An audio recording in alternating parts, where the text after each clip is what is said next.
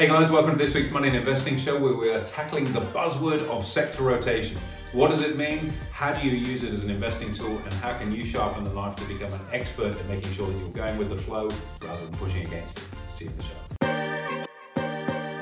Hey guys, welcome to this week's Money and Investing Show with me, your host Andrew Baxter, as always, and my rather resplendently dressed offsider, Mr. Mitch Olorenshaw. I can say the same about you, Mr. B. Thanks very much for having me on the show. And the topic we're going to cover today is something that's really quite relevant amidst uh, sort of the end of the coronavirus pandemic, new vaccines coming out, everyone feeling much more hopeful again. Mm. And that is sector rotation in out, out of one sector into another. Indeed, it's the buzzword at the moment, and virtually any broadcast, newspaper, article that you read is indeed talking about that subject of sector rotation, which is an incredibly important thing to understand quite tricky to do. Absolutely. I guess the first question to start us off is what is it? What is sector rotation? Okay, so the easiest way to think about the market or the stock market as a whole, imagine you've got a, a whole cake, like a gatto or a birthday cake or something like that, and it can be cut into various segments.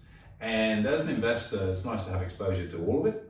Uh, but chances are you're going to have exposure to portions of that. So, for example, you might have positions in the banks or resources but you may not have positions in pharmaceuticals or, or travel or, or technology, as an example. And news flow and fundamentals start to drive where the best place in terms of overall return or risk adjusted return is for you. So you might say, look, the banks are running really hot right now, not that they are. That's the place I should have my money. And sector rotation would be where there's a big wave of money in the market, then going into the banking sector. So is that, for example, why we've seen such an increase in the NASDAQ index this year? Is because mm. traders have rotated out of your typically, say, economically sensitive stocks into technology stocks as a sector. Exactly right. So with something like uh, the global pandemic that we've seen, stocks in the technology sector have been very well equipped for it. online selling. Stay at home. yeah, yeah, no one can move around, no one's going to the shops, it's not safe to do so apparently. So buy it online. And so, you know, new typical stores like Amazon. In fact, here's a good one for you Booktopia, wonderful Australian story. Booktopia. Booktopia. So if you want to buy books in Australia, get them from Booktopia. They are looking, they were actually looking to list before Christmas on the ASX. They're going to be listing in the new year. Brilliant little business not so little these days either. So there's a, a local competitor Amazon. Nice. We digress. Um, nice plug for them. Wonder if they'll uh, send us some books for free. I know you're a bookworm um, too. I right? certainly am. Um, so you know stocks like Amazon and you know Netflix Zoom. and Zoom for conferencing, all of those stocks have, uh, have, have performed particularly well because it's been the place uh, in markets. People are at home, they need something to do, and they need conferencing and all that. So they've run really, really well. Big, big flow of money in there. Very stretched valuations for those people that are fundamentalists. You, you sort of think, how can you know, Amazon be on a couple of hundred times earnings you know, with a projected growth of 30% a year?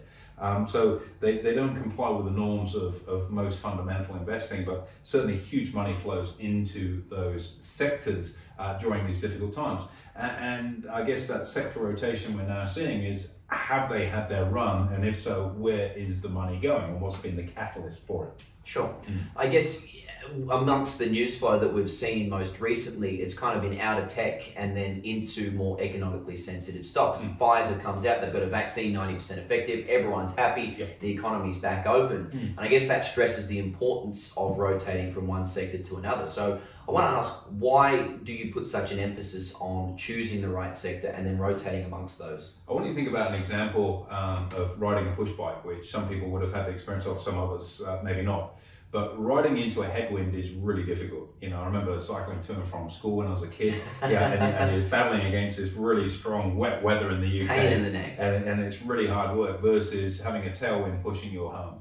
Uh, one's easy, one's difficult. And when it comes to investing, it's exactly the same. You want stuff that's got a tailwind that's going to push you along. Much, much easier to go with the flow than sort of be hand-to-hand combat going against the flow. So that money flow in the market and rolling with it is actually an easier way uh, to be making money because you're in a space that's moving in a positive direction before you start. You don't have to be a great stock picker. If you're in the right sector, it's going to go well. And to stop you there, AB, just on that, does that really come down primarily to your fundamental analysis as to which sectors you're going to be investing in? I think that's a, a huge factor, and it's not easy. Um, you know, you, are not going to sit at home with the Ouija board and go, okay, which uh, which sector is going to be the one where the money's flowing into. So you've got to be very minded on what's going on in the news flow. Um, yeah, and if we take the example of Pfizer coming out with uh, you know, 90% success rate in their, their, their anti-COVID vaccination, um, yeah, that's huge news. And the pharmaceutical sector in particular has been one, if you talk of sector rotation, as there's been you know, talk of a possible cure, companies like AstraZeneca, uh, obviously Pfizer, BioNTech, uh, Bio, Moderna. Baxter, Moderna, uh, Bausch, loads of other different businesses in that space have all sort of had a uh, CSL in Australia. They've all had a sort of finger in the pie of there's a virus cure coming. So that sector has already had some level of interest in it, pure sector rotation. What we're seeing as the announcement from Pfizer's come out is that okay, the world's going back to normal. How good's that? And literally within a day, the market had factored in that normal service has been resumed. You and I both know, you know, A, whether Pfizer's vaccination is going to be that um, at 90% effective. We don't I'm know. a little sketchy on that right now, but we'll see as time goes by. Um, but does it have such a dramatic and instant impact on markets? And money flow these days is quick because of the, the volume of information that's out there. It's easy for people to get exposure to it, to see what's going on. So, you know, all of a sudden Pfizer come out with their announcement and the money flow starts to go, as you say, back into those economically sensitive stocks, and it's got to flow from somewhere. It's not new money. Someone's not just printed. Well, maybe the Federal Reserve have uh, printed more money, uh, but the money has to come from somewhere, and, and, that place is out of one sector and into another. And what we've seen is, uh, yeah, a bit of an unload in the technology sector in particular. Uh, a because they were they, they had pretty full valuations by any metric. Uh, they've also been the darling of the market during the COVID crisis, and that sort of burner has been turned down from raging heat to maybe just simmer. And so there's a lot of money that's flown out of that into other other sectors. And some of those sectors and stocks uh, are, quite logical and some maybe less so. So, you know, if you think about um, you know, travel, all of a sudden you're likely to be able to travel. So stocks like Qantas, Sydney Airport both enjoyed a really good pop in the domestic market. But taking that thread a little bit further out, Rolls-Royce, you normally associate being cars, but actually Rolls-Royce business uh, is in aero engines and maintenance of aero engines. That's, that's really the guts of, of where the revenue is. All of a sudden, if people are flying, there's going to be a need to service aircraft before they go into the air, and there's more demand pent up again for, for new aircraft to be added to fleet. So Rolls Royce actually jumped by 40% wow. in one trading session. Big jump. Back in London, I'm traded for years, RR. Uh, over in London, old favourite, and uh, bang, 40% jump literally overnight, which is astounding. But then, you know, it, it's also probably halved in value over the last, you know, nine, ten months as well. So it's had a little bit of pain, 40% jump, nicely on its way to recover for its investors. Sure. So that's a bit more of an obscure one. Um, so, you know, travel and tourism, certainly a big one. Um, some of the companies that have done, you know, especially well, we talked about Harvey Norman and, and, and Kogan uh, and Afterpay uh, would be some of the companies that we've talked of extensively this year that have performed very well. You know, they had really quite significant sell-offs as money's flown out of those into the into the next thing.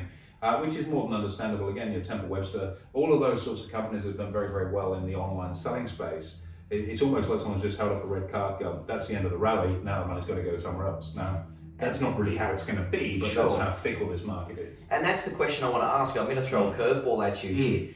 How do you not get caught up trading headline to headline? And we did a podcast on that. If any of our viewers haven't watched that, go and watch it because Look, all of a sudden the money's gone from one place to another in a day. It's a Mm. pretty quick turnaround. yeah.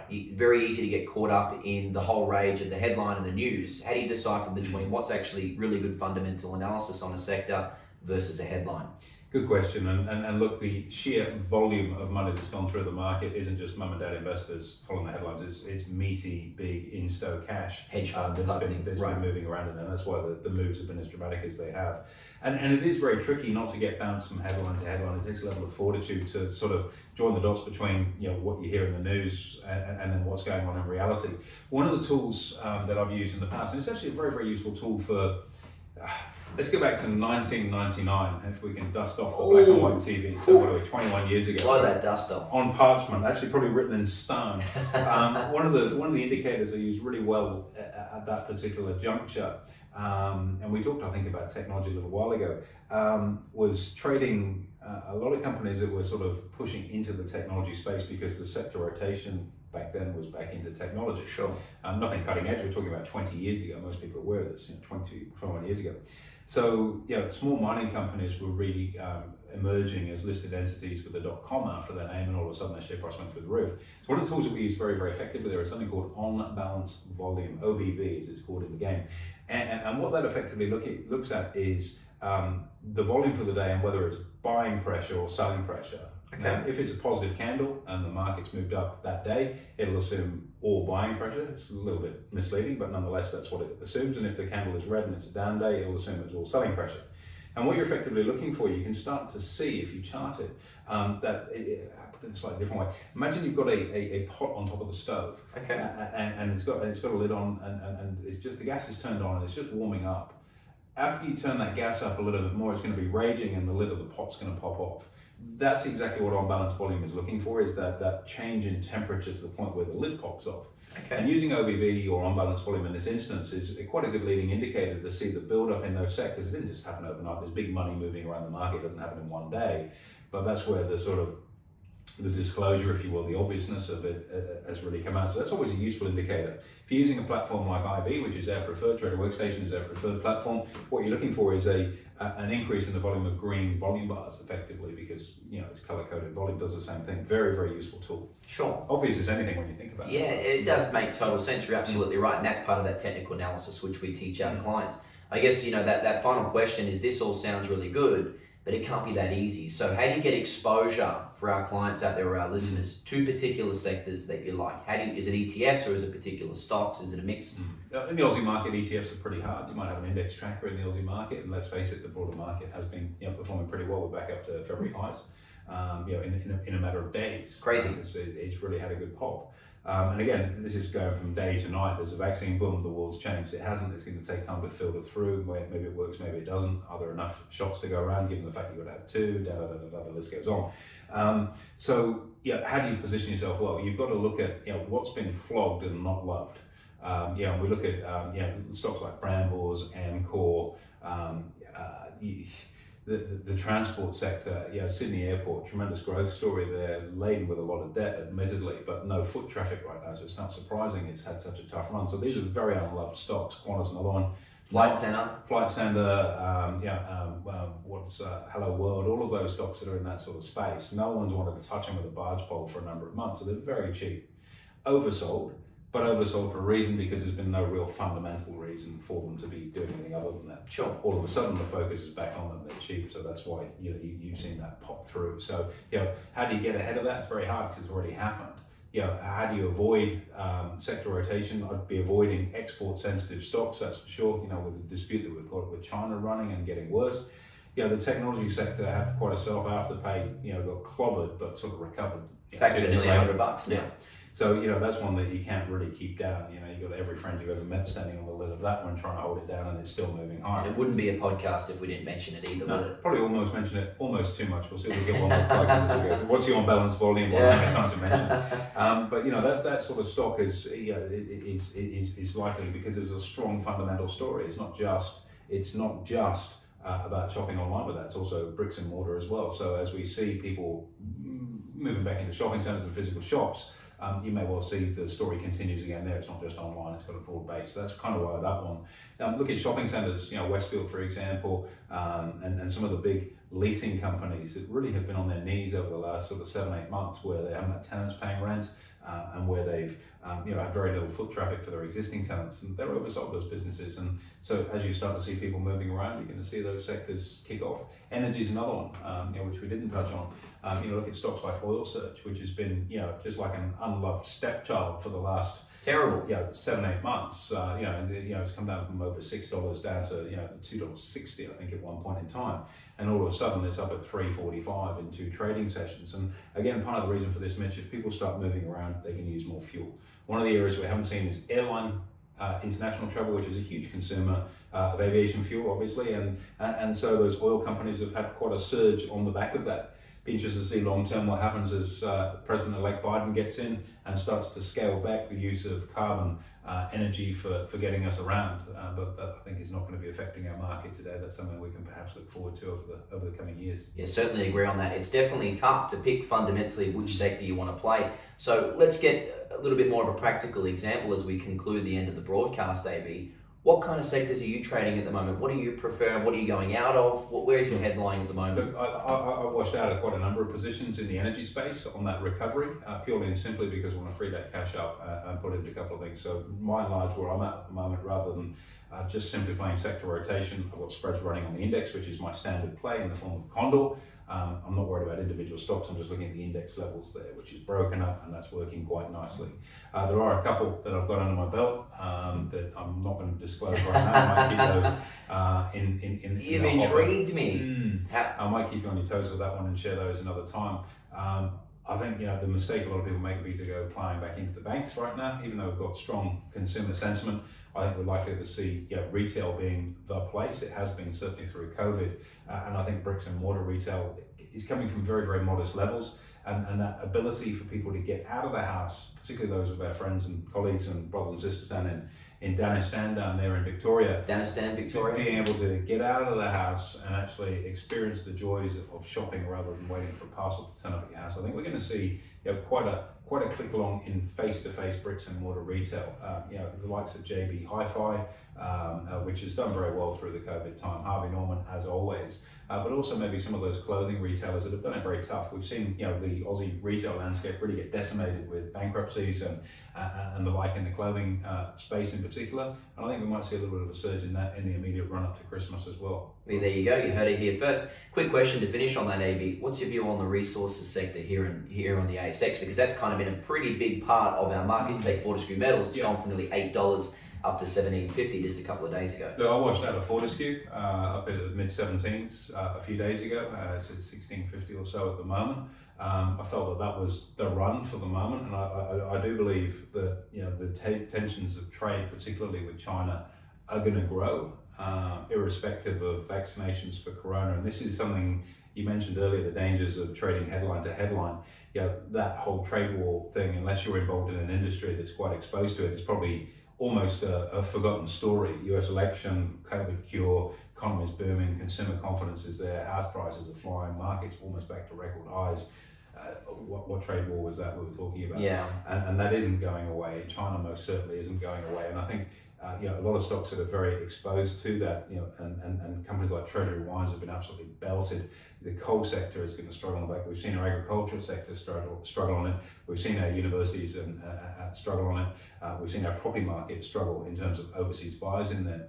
And, and thus far, um, through the early part of COVID, our miners, particularly the likes of Fortescue with that iron ore production, did very, very well as we saw iron ore prices move up. China's playing the long game there. Uh, and I think you know they've got a mine in um, Guinea in East Africa, which or West Africa, I beg your pardon, um, uh, which they've put in an enormous amount of funding. A mine they effectively own, and when that comes on tap, and or Vale in Brazil uh, gets its COVID under control and can start exporting again, um, that's where a lot of weakness is going to come in for a company like Fortescue, which has had such an incredible run, and it'll be crying shame. You know, it's a pure, beautiful Australian success story but it is vulnerable because it does one thing, which is part of its beauty, but it's also a poison chalice, and that's the fact that its biggest market is not best friends with us anymore.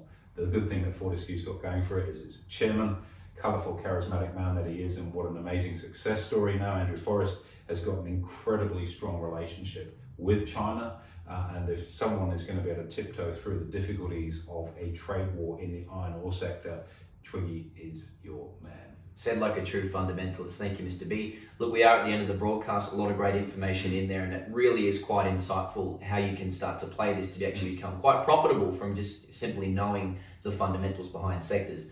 What are your final words to conclude the broadcast? You know, this isn't stuff that you can learn overnight. It's it's it's something you really need to learn by osmosis, and we say this to our clients all the time. You know, the more time you spend around this, the more you can understand the nuances and intricacies of how the world of economics and the jigsaw puzzle of this comes together.